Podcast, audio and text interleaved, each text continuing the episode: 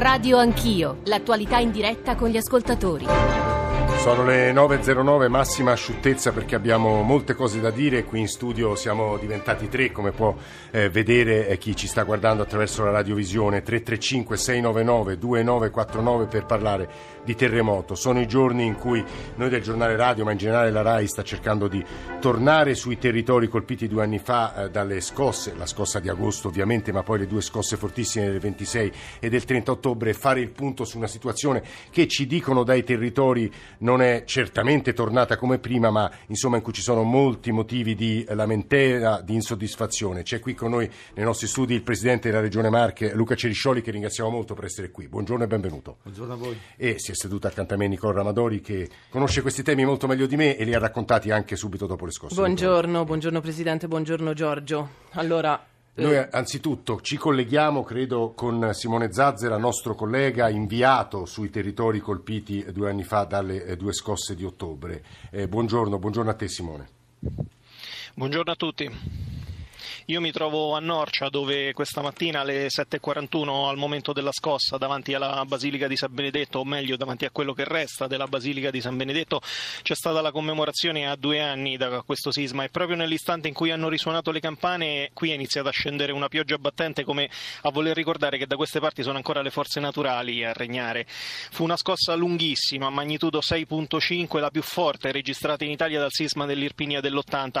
Da allora qui molto è stato fatto sul fronte dell'emergenza, la messa in sicurezza degli edifici, l'allestimento delle SAE, le casette prefabbricate per gli sfollati.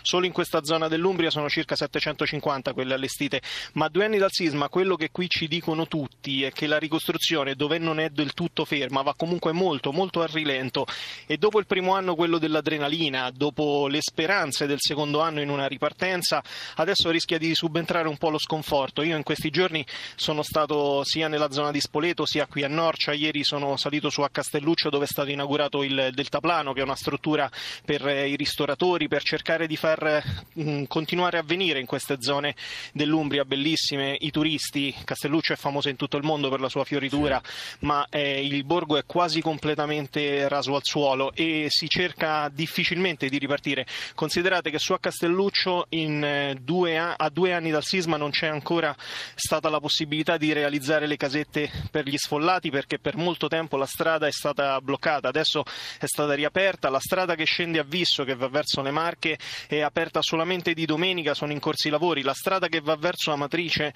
è ancora eh, ferma a due anni dal terremoto, dopodiché sono sceso giù verso Visso seguendo il percorso della Valnerina e anche lì la situazione è, è difficile, sono state allestite le casette, in questi giorni si è parlato anche delle eh, polemiche circa il fatto che le casette consegnate due mesi fa eh, una 49 di queste SAE state, hanno avuto problemi di infiltrazione d'acqua. L'azienda che le ha costruite ha preso le persone, le ha fatte uscire per alcuni giorni, ha risistemato tutto, sta finendo di risistemare, dovrebbero finire tra pochi giorni e le ha fatte rientrare. Però per queste persone, per molti di loro, è stato il quinto, il sesto trasloco dal momento del terremoto e non è una situazione facile, molti sono anziani, molti sono malati. Ecco, grazie, grazie Simone Zazzera. Questo è uno dei problemi. Zazzera ci ha parlato della ricostruzione a rilento noi eh, ricordiamo che la ricostruzione è stata gestita da un unico ufficio, l'ufficio appunto del, del, commissario per la ricostruzione, è stato Errani, poi c'è stata la De Micheli, poi il 9 ottobre scorso si è insediato eh, Piero Farabollini, però al presidente Ceriscioli volevo presentare delle cifre che in realtà ha presentato la De Micheli in, i primi di ottobre in conclusione del suo mandato e ha parlato di 76 mila case inagibili, di 2.000 cantieri avviati per la ricostruzione degli edifici privati, di più di 2 miliardi di euro mh, già stanziati o comunque program- programmati per le opere pubbliche sui 9 miliardi previsti nei prossimi 30 anni e lei soprattutto ha detto negli ultimi mesi e, so- e eh, più che altro nell'ultimo mese c'è stata una forte accelerazione della ricostruzione, quindi la ricostruzione lei ha detto sta procedendo e sta procedendo a ritmi eh, serrati. Eh, Presidente, eh, è così nelle Marche che ricordiamo essere il territorio forse più colpito a livello di, di, di, di diffusione diciamo, del, delle, delle, distruzioni e forse non tanto eh, perché sia stato trascurato ma proprio perché lì ci sono vari problemi sulla ricostruzione. Sì, la dimensione delle Marche non è paragonabile a quella delle altre regioni, delle 75.000 case danneggiate 45.000 sono marchigiane, mm. noi abbiamo oltre il 60% del sisma. Abbiamo fatto, credo, un, un, lavoro enorme, se pensiamo alle quasi 2000 SAE realizzate, insomma, non, in 78 aree sparse per tutta la Senza regione. alcuni problemi raccontati. I problemi ci sono stati in alcune SAE e, e anche, è chiaro che nascono anche da una dinamica durante il montaggio, cioè la ditta che ha lavorato ha sbagliato e paga, nel senso che poi le mette a posto e le persone ci rientrano. Noi abbiamo ragionato anche su una richiesta di danni di natura, chiamiamoli morali, insomma danni che vanno al di là del danno specifico proprio perché incidono su un tessuto che è già provato da quello che è accaduto prima.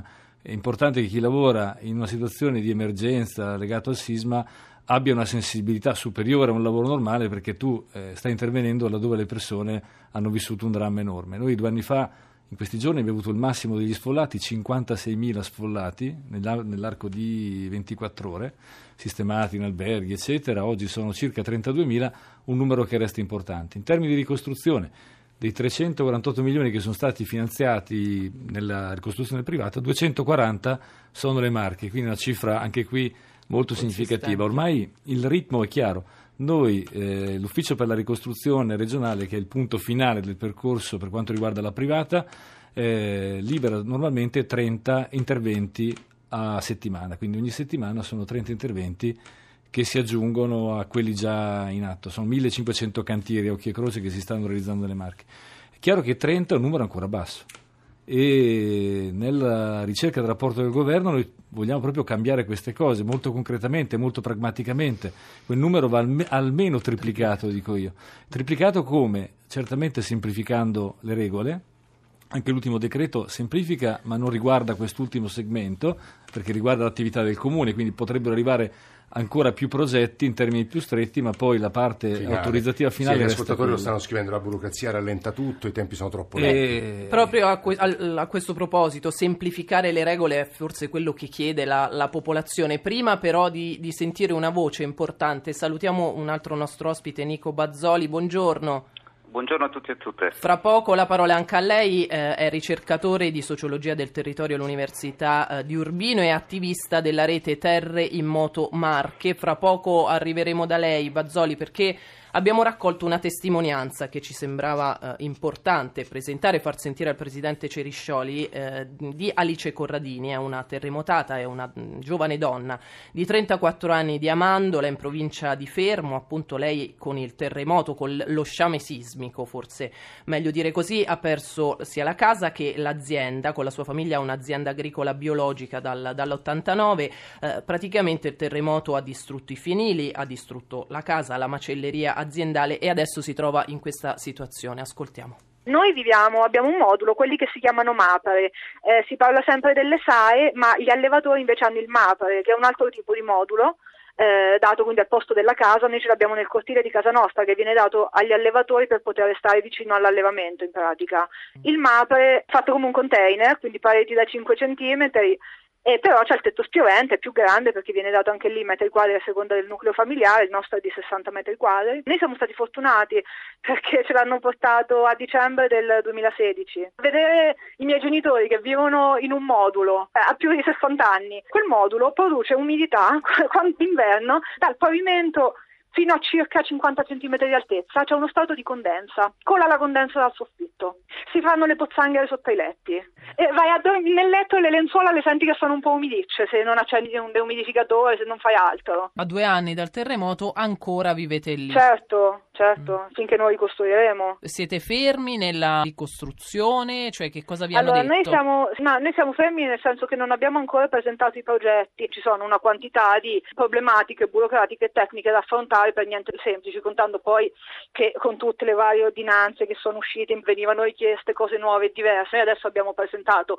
l'esecutivo del danno e a quel punto ci confermeranno quello che possiamo fare e quello che non possiamo fare sui nostri edifici, a quel punto presenteremo il progetto. Vi danno ah, tempistiche, detto... ecco. No, non, non si sa, non so niente. Ah, ci tengo a dire un'altra cosa. Noi abbiamo una macelleria aziendale che è inagibile anche lei. Le prime segnalazioni che sono state fatte sono di novembre del 2016, quindi subito dopo le scorse di ottobre, in cui si fa presente la necessità urgente di, di un modulo lavorativo. A me hanno portato il modulo lavorativo l'anno scorso, un anno fa, a ottobre del 2017.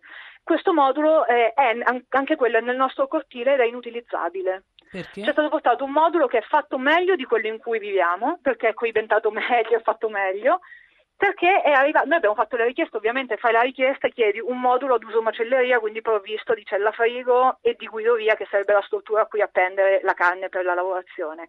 Mm. E è arrivato un modulo senza queste strutture, senza cella frigo, senza guidovie e quel modulo che abbiamo è costato quasi 30.000 euro, è lì inutilizzabile da un Ma anno. Quindi voi non state lavorando in questo momento? Noi stiamo lavorando da due anni eh, grazie a degli amici, ai gestori del mattatoio di Sarnano, che è il comune di fianco al nostro, che è quello in cui noi effettuiamo la macellazione dei nostri animali. Loro hanno un laboratorio di macelleria interno che ci è stato messo a disposizione gentilmente da due anni. Io ho scritto anche a Regione per far presente la situazione. Avevo già scritto precedentemente un anno fa, più di un anno fa, quando ci è stato consegnato il modulo per far presente le condizioni in cui ci stanno a tutti costringendo a vivere, non solo a noi e non ho mai ottenuto risposta dalla regione, mm. non si hanno risposte, non c'è un interlocutore, perché quando si cerca un interlocutore con cui parlare non c'è, non si sa chi è, una volta è referente uno, una volta un altro. Io non sono preoccupata per me stessa, perché io non sono l'unica, cioè succede in continuazione, sia le condizioni in cui siamo costretti a vivere, sia le condizioni lavorative, si parla di aziende che devono ripartire. Se tu consegni ad un'azienda un modulo per lavorare dopo due anni, se quell'azienda non ha avuto la fortuna di appoggiarsi da qualche altra parte, in questi due anni quell'azienda ha chiuso 20 volte, facciamo ripartire l'azienda aziende, facciamo ripartire il territorio. Non esiste, non è vero. Io non ho nessuna intenzione di spostarmi da qui. Noi abbiamo un'azienda agricola, è, cioè, è, è un sogno che portiamo avanti dall'89. Non ho nessunissima intenzione, né io né mio fratello né i miei genitori abbiamo nessunissima intenzione di lasciare. Non esiste. Però eh, cioè, io mi rendo conto anche che se qui non, non si riesce a, a, a far ripartire le aziende, a far lavorare le persone, perché uno dovrebbe abitare qui? Perché è bello? Sì, è bello, io non ho nessuna intenzione di andarmene anche perché è bello, ma eh, io, il mio lavoro funziona, noi siamo fortunati perché abbiamo dei clienti che conoscono il nostro lavoro, ci stimano, ci sostengono, ci hanno aiutato anche in questi due anni in tutti i modi possibili, hanno fatto raccolte fonde per noi, hanno fatto di tutto. Quindi questo ti dà anche la spinta ad andare avanti. Non è che si può pensare che tutti possano eh, andare avanti e continuare per il buon cuore degli altri, cioè noi abbiamo dei diritti che nessuno sta garantendo. Presidente, diritti che nessuno sta garantendo, eh, probabilmente conosceva già la storia degli Ece Corradini, lei ha parlato di lentezza, di burocrazia, di mancanza di interlocutori, non sappiamo a chi rivolgerci, che cosa risponde a questa Ma a allora, io ho visto, ho visto, tante altre attività che hanno già la macelleria attiva, operante, eccetera, quindi eh, non so quale problema specifico sia stato nel, nel percorso i punti di riferimento. Sì, lei l'ha raccontato, il percorso sì. è molto complesso, noi l'abbiamo un sì, po' sì, sì, condensato, compresso, condensato, sì, esatto, condensato. Uh, però eh, Quindi ecco. non, uh, non, mancheremo di fare tutte le verifiche del caso. Cioè, ci sono in realtà molte situazioni come questa che hanno avuto la risposta, quindi l'impianto, fanno attività, fanno macellazione, fanno il trattamento delle carni a seconda di quella produzione. Questa è una realtà di due giovani imprenditori, eh, dico anche lungimiranti, hanno guardato la direzione giusta, quella della qualità del biologico, hanno una filiera diretta anche di clienti che lavorano con loro. Eh, il tema per esempio dell'incertezza, eh, teoricamente il progetto sulla riqualificazione della struttura produttiva eh, già poteva essere presentato un anno, anno e mezzo fa e, anche questo, cioè anche l'incertezza che crea nel chi deve presentare il progetto e aspetta di vedere se qualcosa cambia favorevolmente per poterlo presentare, ma certamente finché non si presenta è chiaro che il tema non, non si risolve. Il, io spostavo il problema sulla parte, più in avanti, cioè quando poi arriva il progetto. Eh, se ci mettiamo un anno per approvarlo... Eh, Ma lì la colpa è di chi? Allora, spiego bene. La, il quadro delle regole sulla ricostruzione privata è quello di una, fino a ieri era, di, anzi anche oggi, di una normale pratica edilizia, sì. con tutte le complicazioni in zone vincolate, eccetera, più tutta quella parte che riguarda la stima del danno e quindi eh, la stima del valore che viene messo a disposizione per ricostruire. C'è una semplificazione che arriverà col decreto che stanno approvando oggi sul 20% di difformità, molto diffuse in zone di montagna, ma non perché c'è un atteggiamento speculativo, perché veramente lì l'investimento mm. vale il metro quadro che costruisco, quindi non c'è speculazione, è solo un modo per accelerare una fase, ma la fase dopo resta, chiamiamola quella che è oggi. Le soluzioni sono o si semplifica veramente, ma non so se a questo punto ci saranno altri atti di semplificazione, o c'è un altro modo eh, altrettanto semplice, si a- aumenta il numero degli operatori che eh, gestisce le pratiche.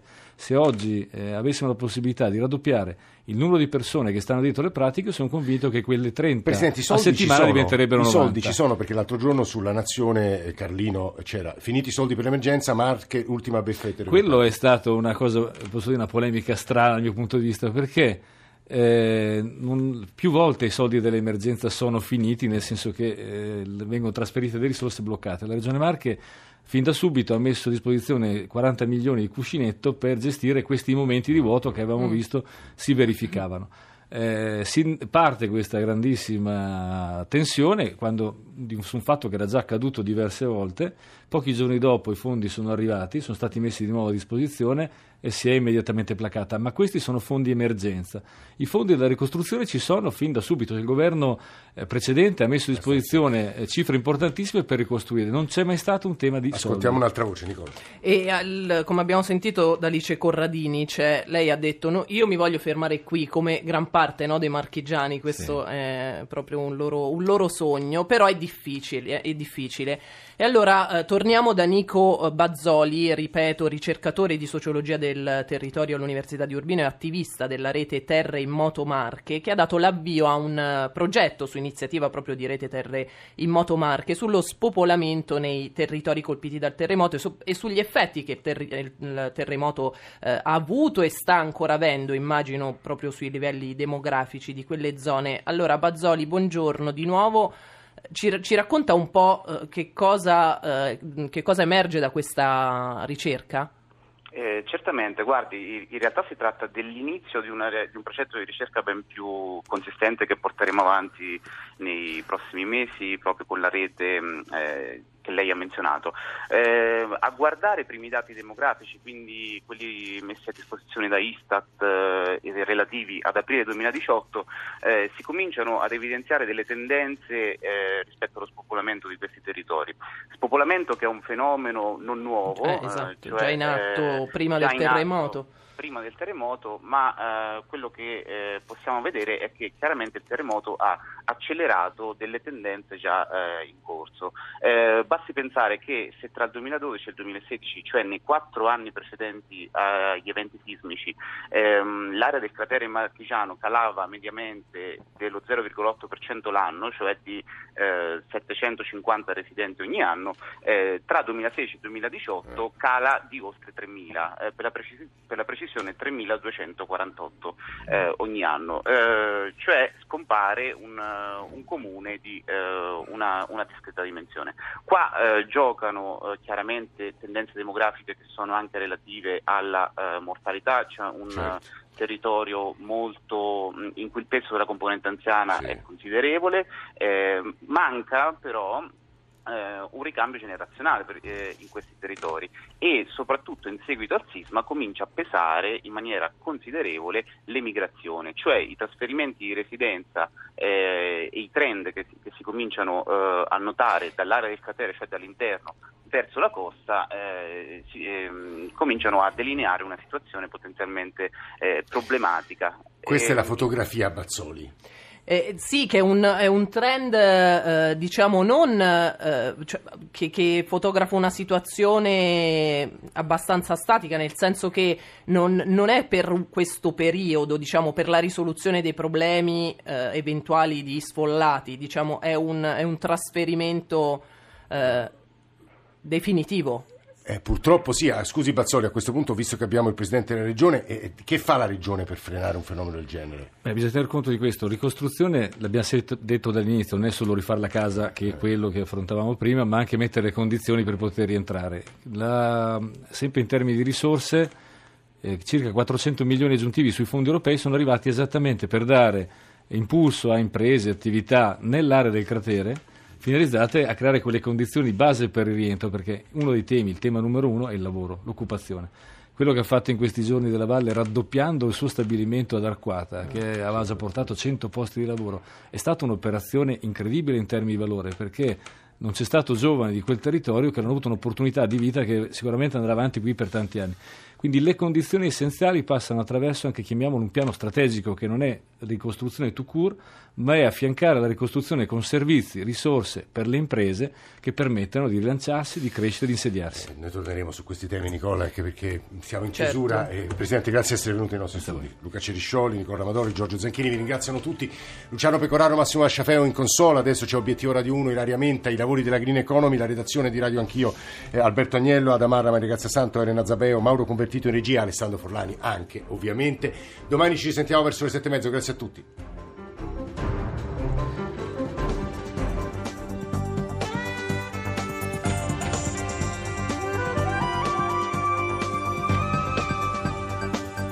RAI Radio 1